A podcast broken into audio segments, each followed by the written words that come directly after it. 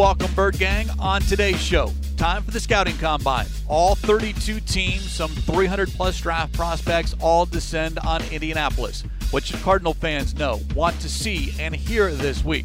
Also, some new thoughts on the franchise tag. First, though, is your passport up to date?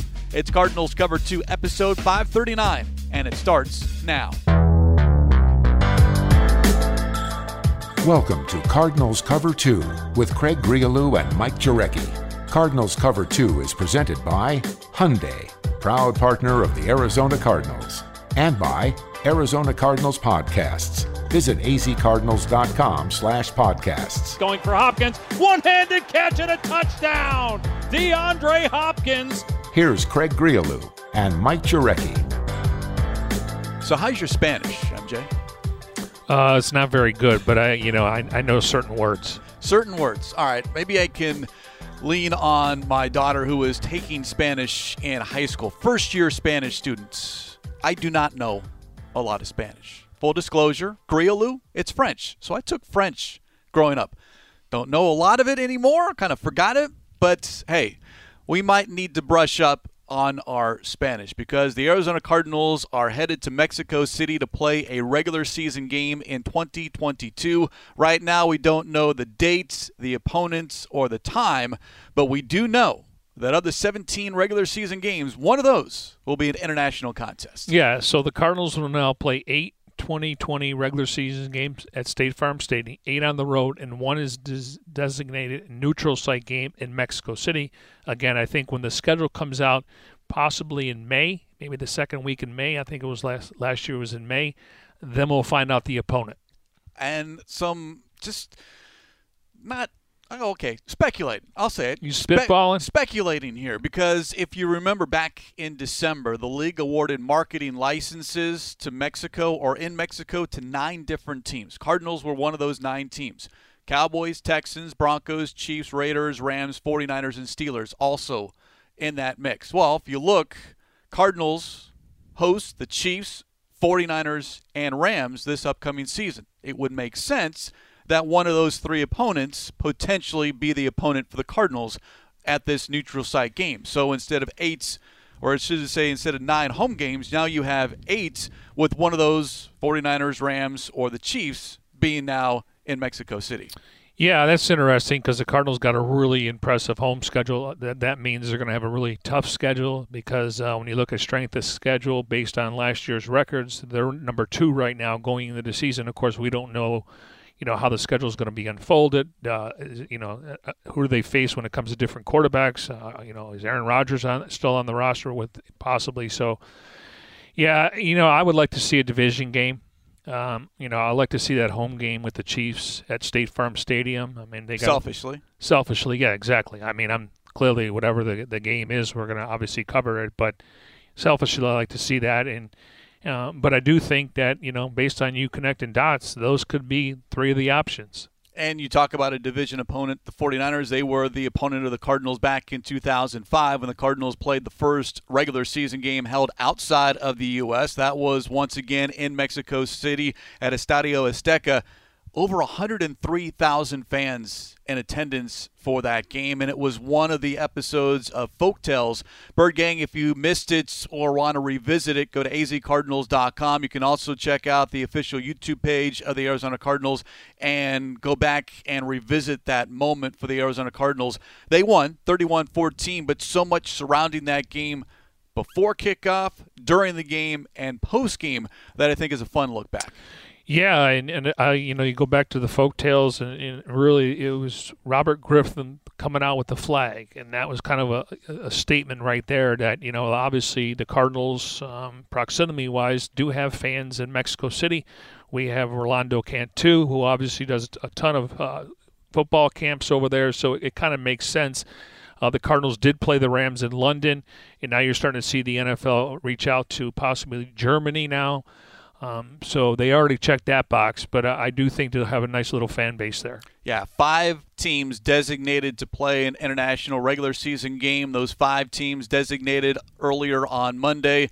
The Packers, Saints, Jaguars, those three teams will be playing in London. The Buccaneers playing in Germany, the league's first ever game in Munich, and the Cardinals right now playing in Mexico City. Again, we'll find out the opponents a little bit later on, but we kind of speculate on who we think it might be. And it might be a good time at some point, maybe when we get the opponent, when we get the specifics as far as date, time, and opponent to bring Rolando back on the show here on Cardinals Cover 2 presented by Hyundai, proud partner of the Arizona Cardinals, and kind of get his perspective on going back to Mexico City. I know in that Folktales episode, disappointed that he wasn't active for that game, but he was the fan favorite.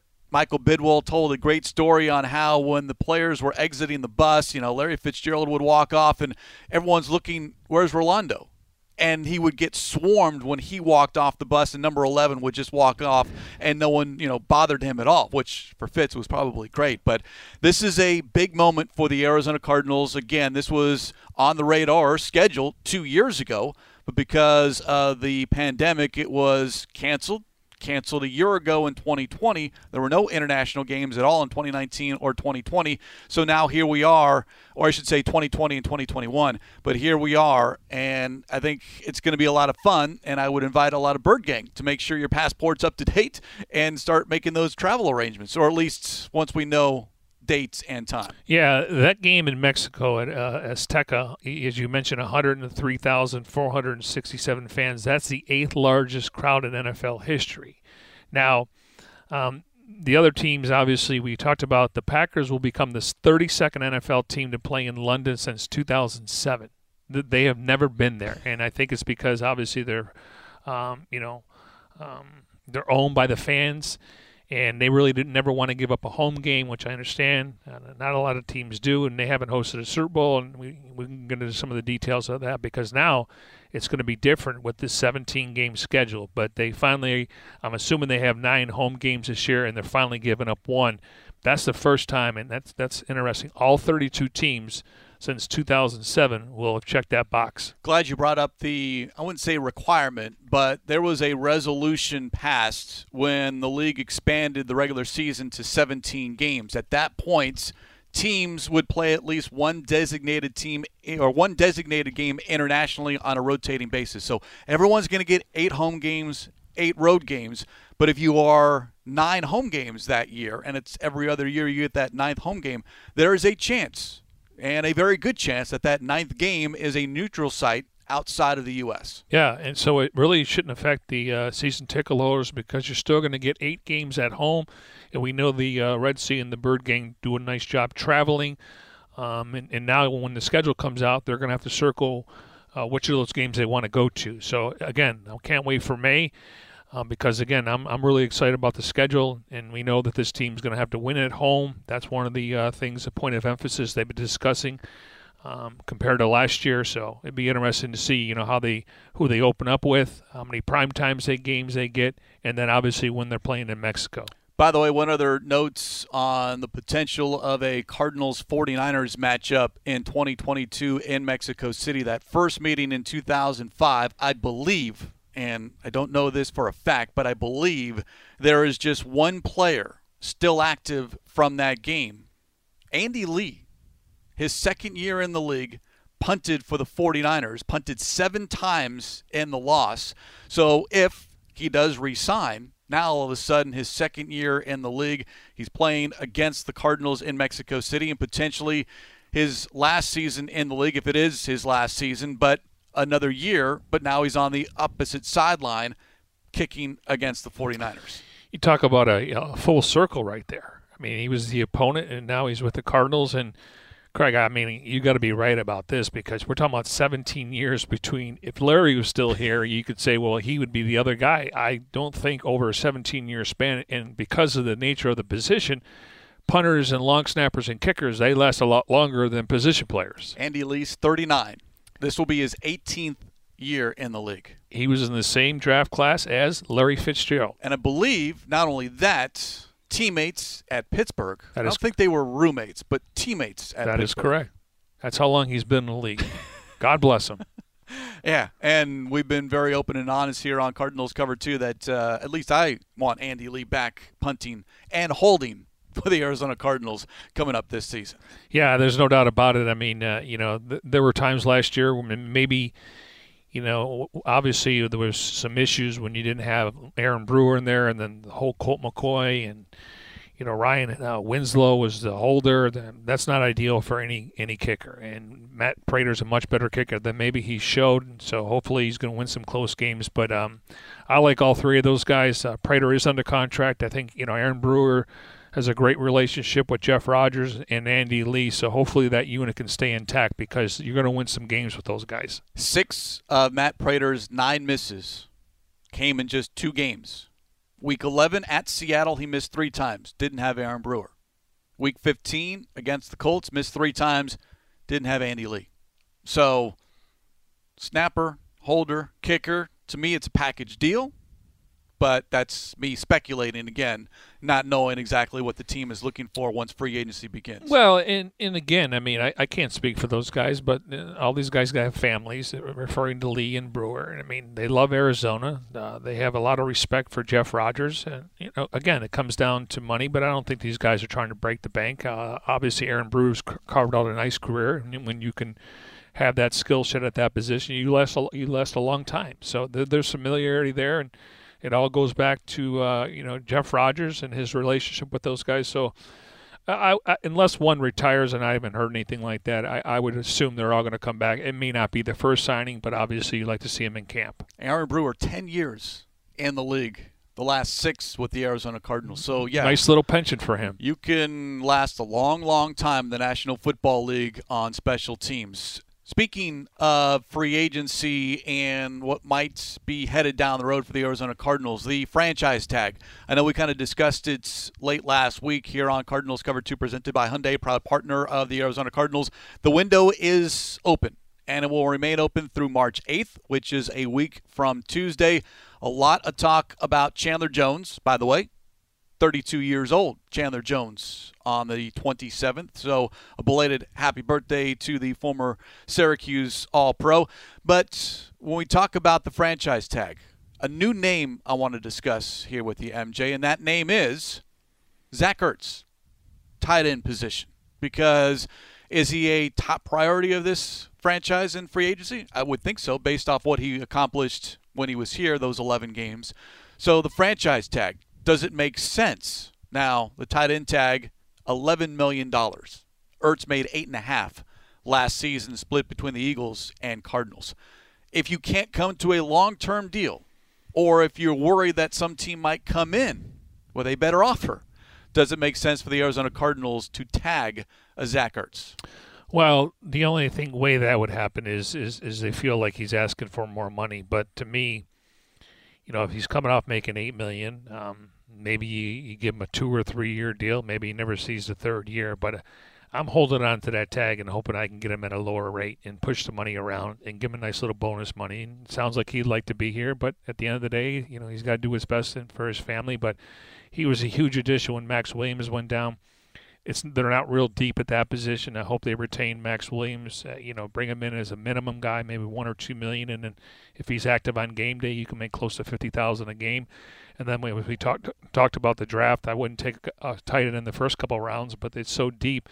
So that's a position where we don't talk about until an injury occurs, and we know that Maxx Williams is the perfect 11 personnel tight end because he's kind of the meat and potatoes. He can block, he can release, he can chip, and he's got a relationship with Kyler Murray. And we know that Zach Ertz was the most targeted guy when Hop went down and they used him more on the outside. And, and, again, he's not a great blocker, high effort, but you prefer to have Maxx Williams in there.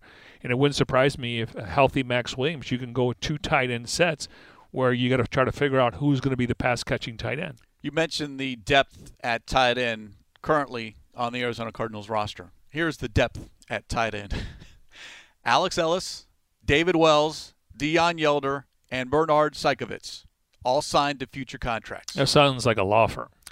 It does.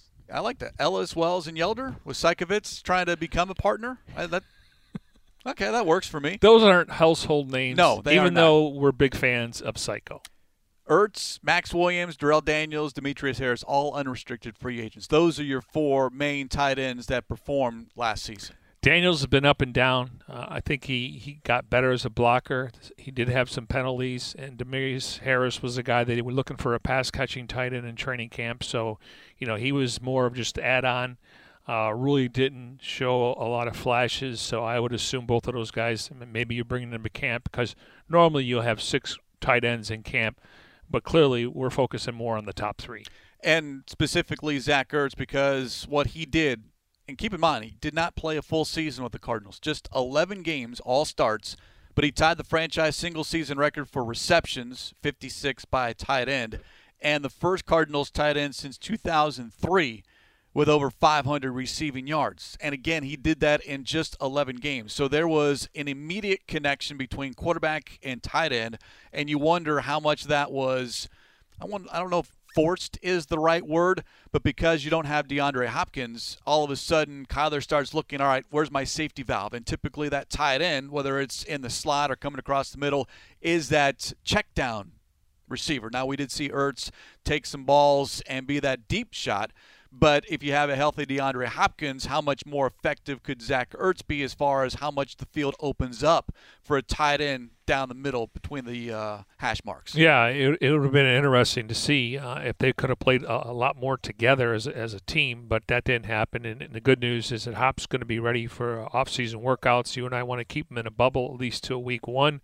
Don't think we'll see him in the preseason, but it is important for the quarterback and wide receivers to get on the same page when it comes to timing and maybe Zach Ertz is the guy that's going to get everyone together and uh, you know have something because right now we, we haven't got the uh, offseason schedule. According to Michael Bidwill he thinks it's going to be back on track. Obviously, the Players Association have a lot to say with that. Um, but at some point, these guys are going to have to work out on their own, and we know a lot of this stuff is voluntary. And you go back to what Zach Ertz had to say the day after the season ended, January 18th, about Kyler Murray. Quote, I'm confident that he's the guy to lead this team to success in the future. End quotes. And then he added this with respect to their relationship that the two of them, quote, just are scratching the surface as a tight end quarterback connection. So, and Ertz was very open and very candid about his time, his limited time here in Arizona. He enjoyed his time. Didn't end the way he wanted to, but I can see him wanting to come back. In fact, quote, I've loved my time here in Arizona. I would love the opportunity to continue here. I still feel like we have unfinished business as a team. I would love to be a part of it, but that just might be out of my control. End quote. And yeah, he might want to come back. Does the team want him back? And if they do, is it at a satisfactory price tag that Ertz says, all right, give me the pen? Yeah, I mean, like I said, I, I didn't realize he he made eight million between both teams. I was trying to think he can get him back at seven or eight million a year. Now, um, he's still very productive. Um, you know, he's a guy that's going to play 45 to 50 snaps. Um, he's going to be maybe your second or third tar- target when it comes to the passing game, depending on what they do with a number two receiver. Clearly, Hop's going to get the majority of the targets and maybe not the volume of targets that he had in the past because he's more a guy that really can stretch the field. And then when it comes to getting touchdowns in the red zone, but I, I like Ertz on third down. I like him in the red zone. You know, it was unfortunate that you know that ball was tipped by Aaron Donald because I think that game would have turned out a little bit different, even though it was so early in the game where that Ernest Jones jumped the route and uh, Kyler Murray was looking for Zach Ertz. I mean, it's it's a quick throw, but the ball was tipped and so he's he's a weapon, and you know we'll, we'll just have to wait and see what the wide receiver roster looks like, the running backs, who they retain, who they bring in, and then where is he on the pecking order? But I got to think he's going to be your second or third option in the passing game. And the tight end position, I know it doesn't get talked a lot about, and there still is that perception nationally, maybe even locally as well, that hey, Kliff Kingsbury, spread it out, four wide, five wide, we're just going to sling it. Yet, if you look at the numbers, as far as what you always say 11 personnel, 12 personnel, Cardinals in 2021 ran 11 personnel, which is one tight end, 56% of the time, the most under Kingsbury in his three seasons. League average, about 60%. But you're talking about from where Kingsbury was in 2019, 36%. 2020, 46% and this past season 56% with a tight end with at least one tight end on the football field that to me one tells me it's not the air raid And two, it tells me that Kingsbury is opening up his mind, figuring out what works, what doesn't work, and to utilize if you have a pass catching tight end. And I would include Maxx Williams in that conversation as well. But if you have a pass catching tight end, you utilize them because all the focus is on DeAndre Hopkins or it's on AJ Green or once upon a time Larry Fitzgerald. You need that underneath guy to kind of stretch the field or open up the field a little bit for you. Yeah, it's important to point out that's their base offense. If you run it 56% of the time, and you can see the numbers escalate uh, 10% each year since Kliff's been here. Yeah, I mean, I, am surprised that I, th- I thought teams are running 11 personnel like 70% of the time because, I mean, that that's how you get teams to spread out. I mean, who do you double? Um, you know, obviously you, you got some of these great tight ends and, and, and George Kittle and Travis Kelce and Gronk and Mark Andrews – they're mismatches. Football's become matchups. Can a linebacker cover those guys in the open field? Could a safety, who's not as big as those guys? So it makes sense, and, and, and I'm glad that those numbers reflect that. That's their base offense, at least it was in this previous season. If for whatever reason you aren't able to bring back Zach Ertz and or Maxx Williams, you look at the free agents out there, the potential free agents, because maybe these players decide to resign or get tagged themselves. Dalton Schultz, Cowboys, perhaps. Uh, there's been some talk in Dallas about Dalton Schultz being tagged. Rob Gronkowski's a free agent to be. Does anyone believe that he'll play without Tom Brady? Probably not. David Njoku, Gerald Everett, Evan Engram.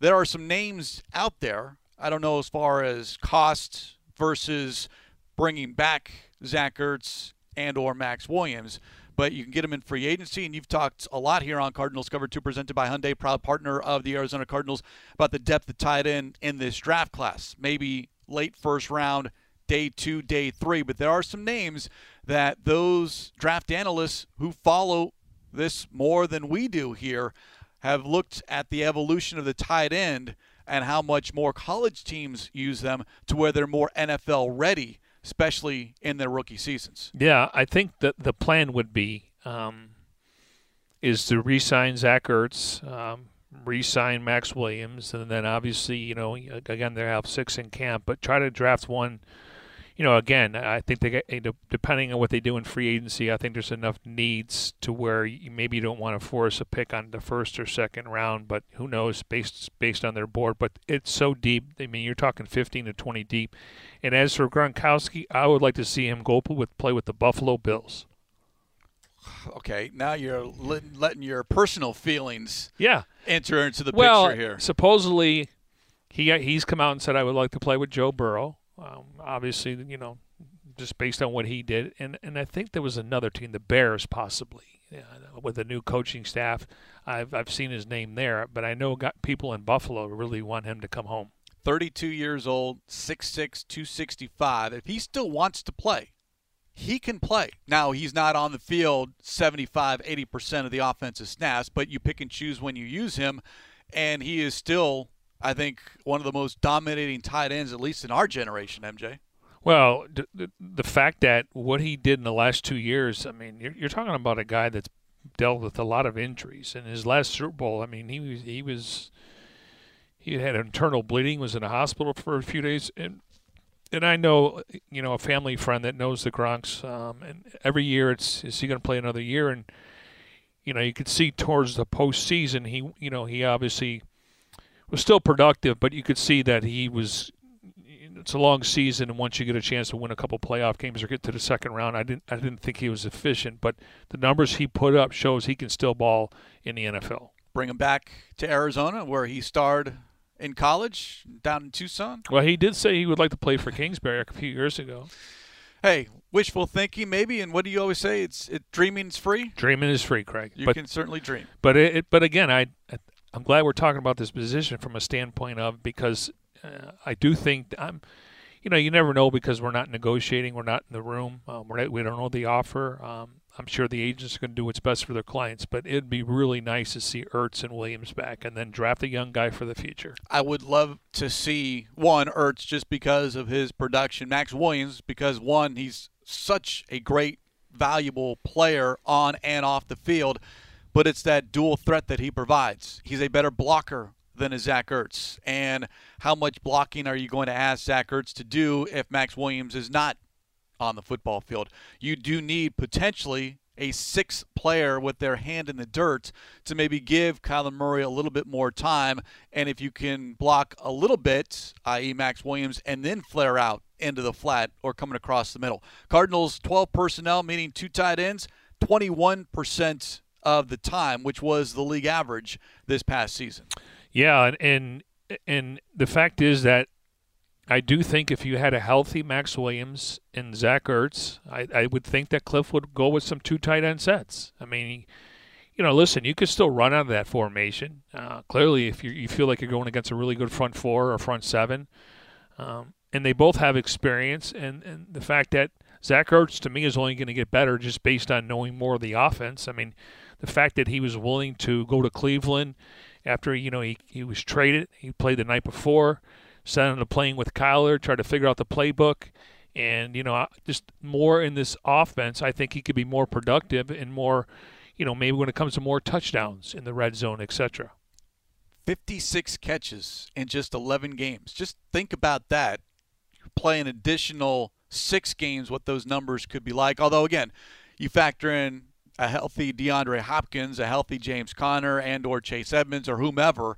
I think a lot of those targets, those receptions, those yards late in the season because you didn't have number 10 on the football field and you needed to move the ball down the field. Oh, there's no doubt about it. I mean, he was averaging 10, 10 and a half targets per game, and, you know, and Kyler was throwing to him. And, and, one of the things that really stuck out to me was when he talked about, you know, uh, I think was going into the playoffs and just the fact that the Rams didn't have their safeties and they brought in Weddle is that you know he'll run a route in the first quarter and then he'll run a different route in the in the fourth quarter, and that tells me that he, he knows when he sees something that that can work. And it wouldn't surprise me that if you go back to the sidelines and you say whether it's Cam Turner, obviously Kliff's got enough on his plate, or Kyler saying, "Hey, I see this is open. Maybe it wasn't open in the first quarter, but let's try it in the fourth quarter."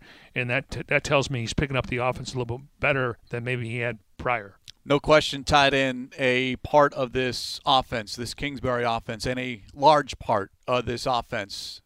Address it in free agency, address it in the drafts, which leads us into our next conversation here on Cardinals Cover 2, presented by Hyundai, proud partner of the Arizona Cardinals. And this is Combine Week.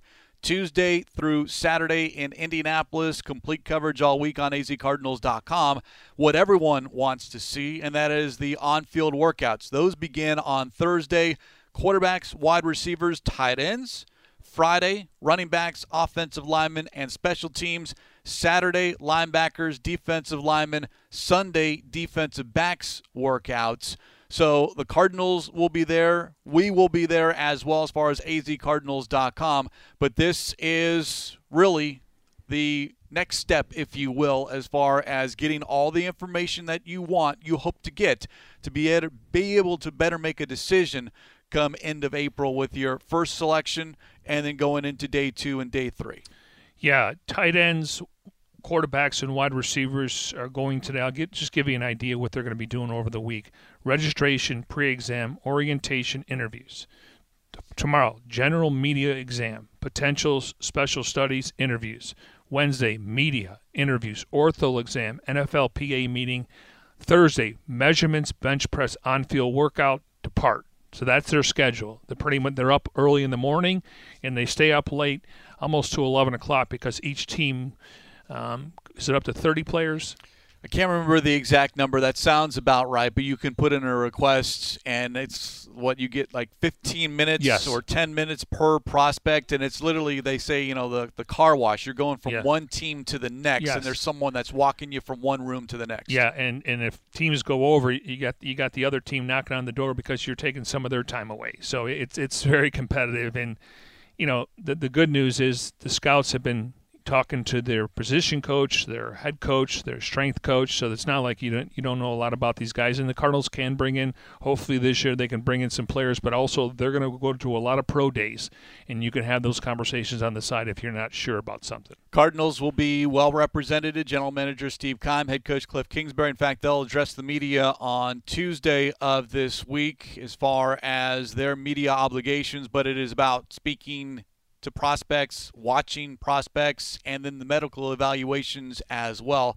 That to me is what this has become a part of. I know TV wise, it's all about the 40 yard dash, the on field workouts.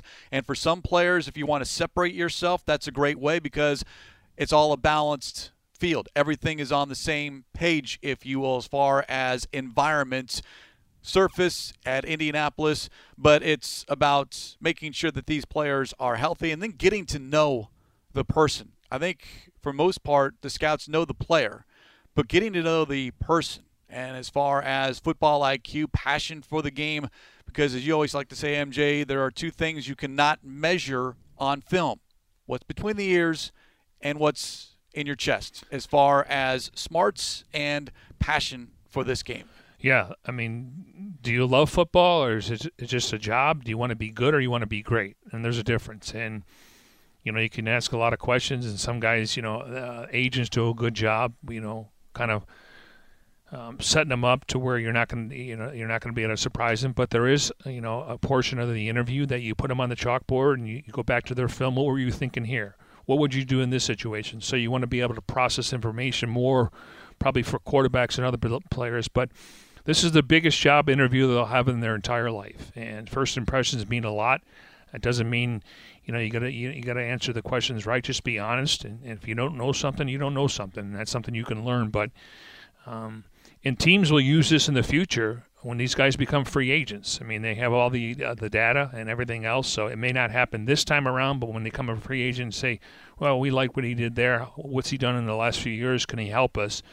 Um, but again, there's there's you're going to see some guys that are um, projected to go in the top five. They're not going to work out. They'll work out at the pro day. Some guys are having surgery, so they're not going to work out. Uh, Matt, the quarterback from Ole Miss, Matt Corral. Matt Corral's not going to throw. But if you're you're any other quarterback, I mean, Kyler didn't have to throw because he was projected to be the first overall pick. He didn't even run. He didn't do any bench presses. But for some of these other guys, and it looks like right now we may not have a quarterback drafted in the top 12. Who knows? You know, Carolina. There's there's teams if they don't get that veteran guy. Um, but to me, the, you got to go out there and show with your worth. And you know, Josh Allen worked out, and you know, a lot, a lot of guys work out, and and use that as as as your um, you know your resume. So, and some of these guys that maybe didn't t- they tapped out and didn't play last year because of COVID, or they obviously started getting ready for the draft. I mean, there, there's no days off here. You have to go out there and show what you're worth and you know, these guys have been working out since the bowl games have ended. Some guys were worked out prior to that. They go to L.A. and they pay a ton of money uh, to make sure they're in shape. They do all the drills, so when they go there, they're not foreign to it. And they do take tests. Um, they had the Wonderlic test, and you know it's different questions. So um, it's a lot of a lot of between the years. But what they're really looking at is can you process information and can you go out there and play freely? And we know it doesn't happen overnight. Now I know you have already marked out times during the day, beginning on Thursday and then Friday and into the weekend, as far as where you'll be and what you'll be watching on the NFL Network, as far as combine workouts on field. What do you what do you pay attention to before I give you my two cents? Because I do think that not that it's overrated, but some of these drills, like an offensive lineman running a 40 yard dash, means absolutely nothing. No I, one runs. I agree. An offensive lineman and defensive lineman doesn't run 40 yards. I, I want to know what their their their 10 yard is. What's it, what's it like? How, how fast can they get from zero to 10? Um, three cone drill. In other words, you're gonna have sometimes you're gonna have to go out and block uh, on a screenplay. Lateral movement. Lateral movement, exactly. And um, for me, linemen, when it comes to D linemen and uh, offensive line, I want to see how much you can bench press. What's your upper body like? You, you, you may have a lower torso, it looks like a, a fire hydrant, but what can you, because you're talking about 300 pound men that you literally have to just shed the block. So that's important to me. Um, when it comes to the skill position players, I do want to see them run the 40. Uh, corners, can they cover? Um, but I'm not going to get caught up in this guy ran a 4 6 because Larry Fitzgerald he didn't have a great 40 time. Anquan Boldin didn't have a great 40 time. Yes, it looks good. How long did John Ross last in the league? He has the fastest 40 time. You look, at guys like DK Metcalf and you know some others. So um, when it comes to skill position players, I do think it's important, and I and I want to see him run the the the wide receiver gauntlet drill because it's it's coming fast and furious at you, and you got to be able to turn around and catch the ball down this line. And if you're not staying on the line, then you're not basically staying in bounds. How about this Nuggets on the 40 yard dash? Cooper Kupp, best wide receiver in football, correct? Yes. All right. He ran the fourth slowest 40 yard dash at the combine of all wide receivers taken in the top three rounds of the last 10 NFL drafts. He ran a 4.62 in 2017, was a third round draft pick. So with wide receivers, it's not how fast you run a straight line, how fast you get off the line of scrimmage. Can you beat your man? Can you get off press coverage? Christian Kirk doesn't have a lot of speed, but if you run your route well, if you're a good route runner, you can get that separation and have a good two or three steps on a defender going downfield. So 40 yard dash, it's fun. I'm not one to make a big deal out of it outside what you said, cornerbacks, because how much makeup speed do you have? If you get beats or if you're a safety and coming over to help how quickly do you get over there? So some of these drills i think more for tv purposes but we're all going to hear it. Guys are going to rise they're going to fall based off their 40 time. Doesn't matter for a quarterback doesn't matter for an offensive line defensive lineman linebackers maybe but it's more about how well do you move side to side front and back. Well, I mean, football. First of all, I mean, the Cardinals drafted J.J. Nelson and John Brown. I mean, they weren't the biggest guys in the world, but you can't teach speed. Um, but there's also there's other aspects to where look at Cooper Kupp and his route running. Now, Aaron Donald ran a 4.68 40 at the combine in 2014, the fastest of any player, 280 pounds plus, and he also completed 35 bench reps, tied for the most of any player under 290 pounds. So, and Tom Brady ran a 5.24 um, at the combine, and uh, I'm trying to look. Um, Roethlisberger, he did not run, and that was only two quarterbacks have slower times than Tom Brady, and here he's got seven Super Bowls.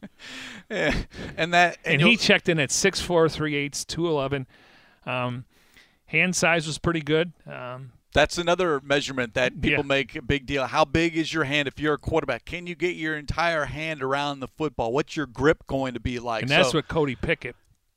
All of a sudden it's, you know, you don't have a large enough hand size. Well, you've been playing football at quarterback since high school, college, and you perform well. All of a sudden now we're worried about hand size? Well, it's just we go back to Ja'Marr Chase. I mean, the ball was a little bit bigger, and he was dropping it in training camp, and everyone's calling for you know draft Penei Sewell, and look, he, he had an outstanding year. So, yeah, you know, Jared Goff.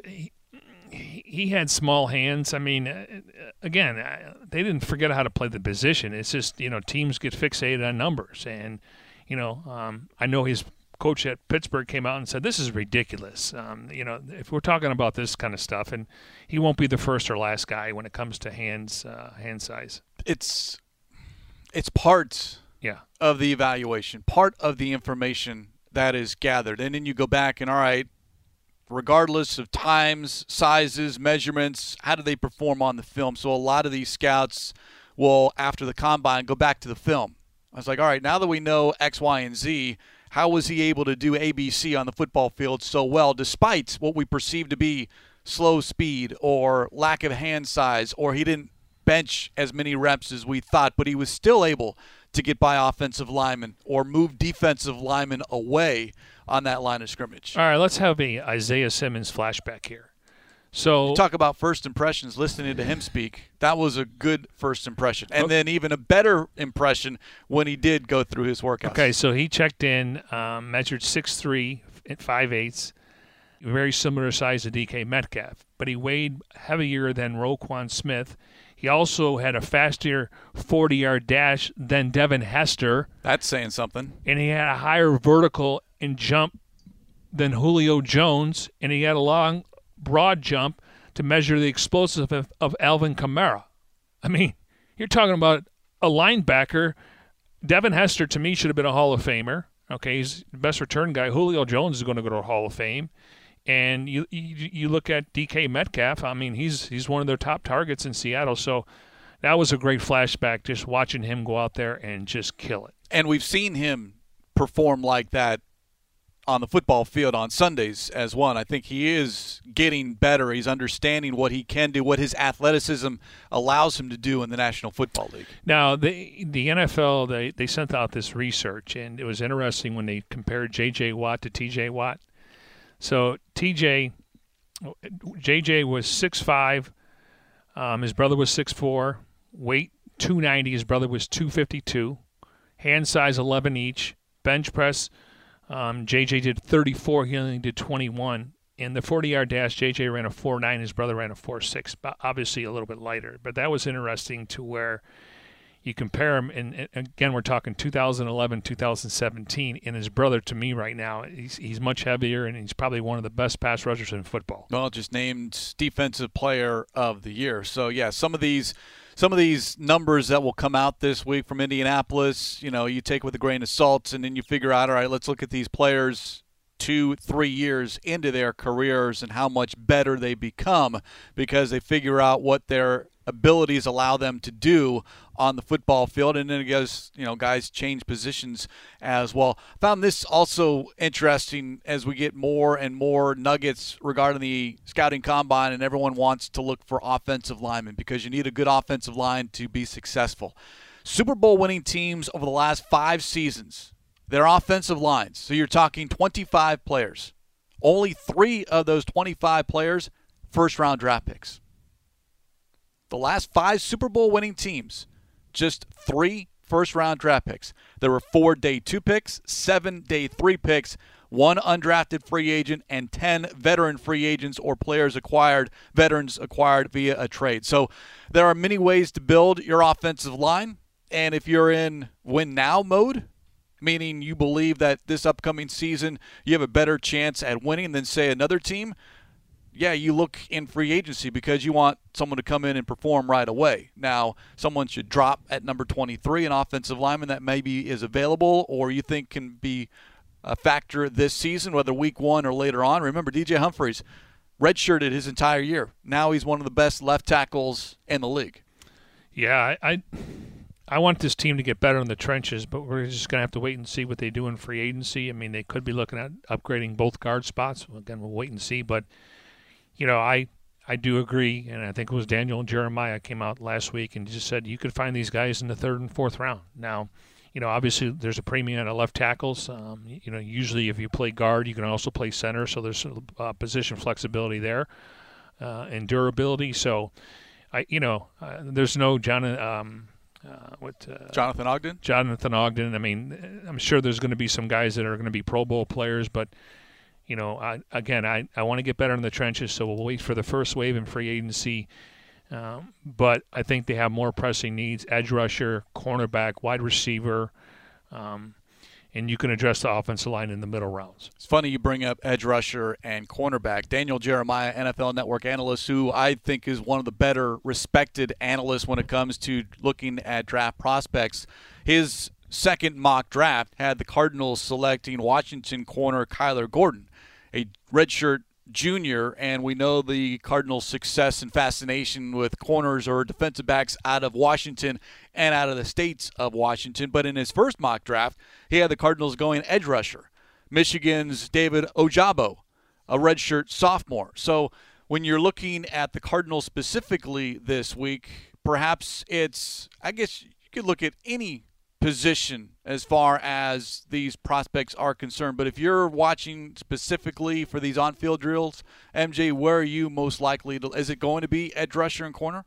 Yeah, I mean, uh, you know, again, not so much on the 40 time with those guys, but just you know, how do they how do they look in pass protection and how are they able to rush the passer? Um, you know, the three cone drill, um, being able to go you know, do, do some gassers where, you know, football stop and play all the time, you know, even though you got 30 seconds in between, you got to line up again. So, yeah, it's just more technique stuff there because they're really not putting pads on and you're not really allowed to hit, but it's more just a technique and, you know, how their sets look when it comes to a left tackle or a guard versus a pass rusher. And some guys, you know, some guys play better with their hand in the dirt. Some guys play better with uh, standing up on the outside. So I, I think the thing is, you want to make these guys uncomfortable. Don't get let them feel like they figured everything out because there's going to be times where you're going to be asked to play left guard or right guard. Sometimes you're going to be asked to play that defensive tackle and defensive end. So kind of make them uncomfortable where they're not, um, they can't master the, the test. There is one position, and maybe one position only that this team does not have to worry about when it comes to draft prospects. When this one position is on the field or is being paraded around as far as interviews are concerned, the Cardinals can say, you know what, thanks, but no thanks, we're good. and that position is quarterback. They had their quarterback. Kyler Murray's not going anywhere. I know he's in the news and a lot surrounding Kyler Murray. We'll hear from General Manager Steve Keim and maybe Kliff Kingsbury on the matter as well. But it is good to be the Cardinals as far as going into this offseason, whether you're talking about free agency or the draft, and not have to worry about figuring out what you're doing at the most important position on the football field. Yeah, and, I think it's a big year for both Kyler Murray and Kliff Kingsbury. They definitely made strides, and, and you know nobody was happy what happened how the season ended. Clearly, nobody was happy the way that uh, playoff game ended, and you know. Again, you got to get him some weapons. You got to get protection. You got to get better on defense. So, um, you know, they've both made strides as a head coach and a quarterback. You know, you go from the win total um, but at this point in time, you know, in this division and in this conference, I mean, you got to take care of business, and it's really it's all how you end the season. You can't be limping into playoffs like they did a year ago. So I think it's a big year. Last year, I thought they made a lot of progress. I got you know we got a chance to watch them in training camp, and I was really excited about the offense and just how it was humming. And hopefully they can kind of hit that reset button. But it's going to be an important year for the head coach and the quarterback. Quarterback play huge. If you don't have a quarterback, you don't have a chance. Sorry, Bertrand Berry, but that's just the reality well, in the NFL. I mean, you're seeing it. I mean, I, I think if you don't have a top 15 quarterback, you're looking for one. Yes, uh, that's that's a good way of saying you're you're looking to upgrade. Yeah. because you're not quite satisfied with what you got. Exactly, and you know, 14 teams make the playoffs. So if you if you have a top 15 quarterback, you have a chance in this league. And then the other 17 teams are trying to figure it out. They're always they're always trying to upgrade that position, and it and it takes time. I mean, since they moved here who's really quarterbacks you can say that really held their water? Jake Plummer, Carson Palmer, Kurt Warner, and now Kyler Murray. Obviously, he's got to play a lot longer to earn that, but yeah, I mean, it. I think there's 15. If you don't have a top 15 quarterback, it's difficult, and you're always trying to find it, and that's why you see G- GMs and head coaches get fired every year a lot of information, a lot of news is going to come out of Indianapolis all week long. Again, azcardinals.com and right here on Cardinals Cover 2, we will do our best to keep everyone updated as it pertains to how it affects the Arizona Cardinals. Yeah, and you, mentioned it. Uh, Steve Keim will address the media along with Kliff Kingsbury, so obviously we'll get a chance to uh, possibly discuss that. Um, we're also going to be on the Red Sea Report on Tuesday. We'll come back and do another podcast on Wednesday, kind of more information coming out. And then we'll start to see when these guys finally get on the field later in the week who's who is rising and who's falling. And again, it's really the underwear Olympics, so don't get fixated on that. It's more about the meetings, getting to know the person, and and putting them in a situation where can they can they go on a chalkboard and really uh, process information. I know it's you know they're going to go back to their game, so they should be aware of what's going on. But you know at this level, you have to be able to process information. I don't care what position you play. Well said. And on that note, we will put a lid on this edition of Cardinals Cover 2 presented by Hyundai, proud partner of the Arizona Cardinals. As always, special thanks to our executive producer, Jim Omahundro. For Mike Jurecki, I'm Craig Grialou. We'll talk to you next time here on Cardinals Cover 2.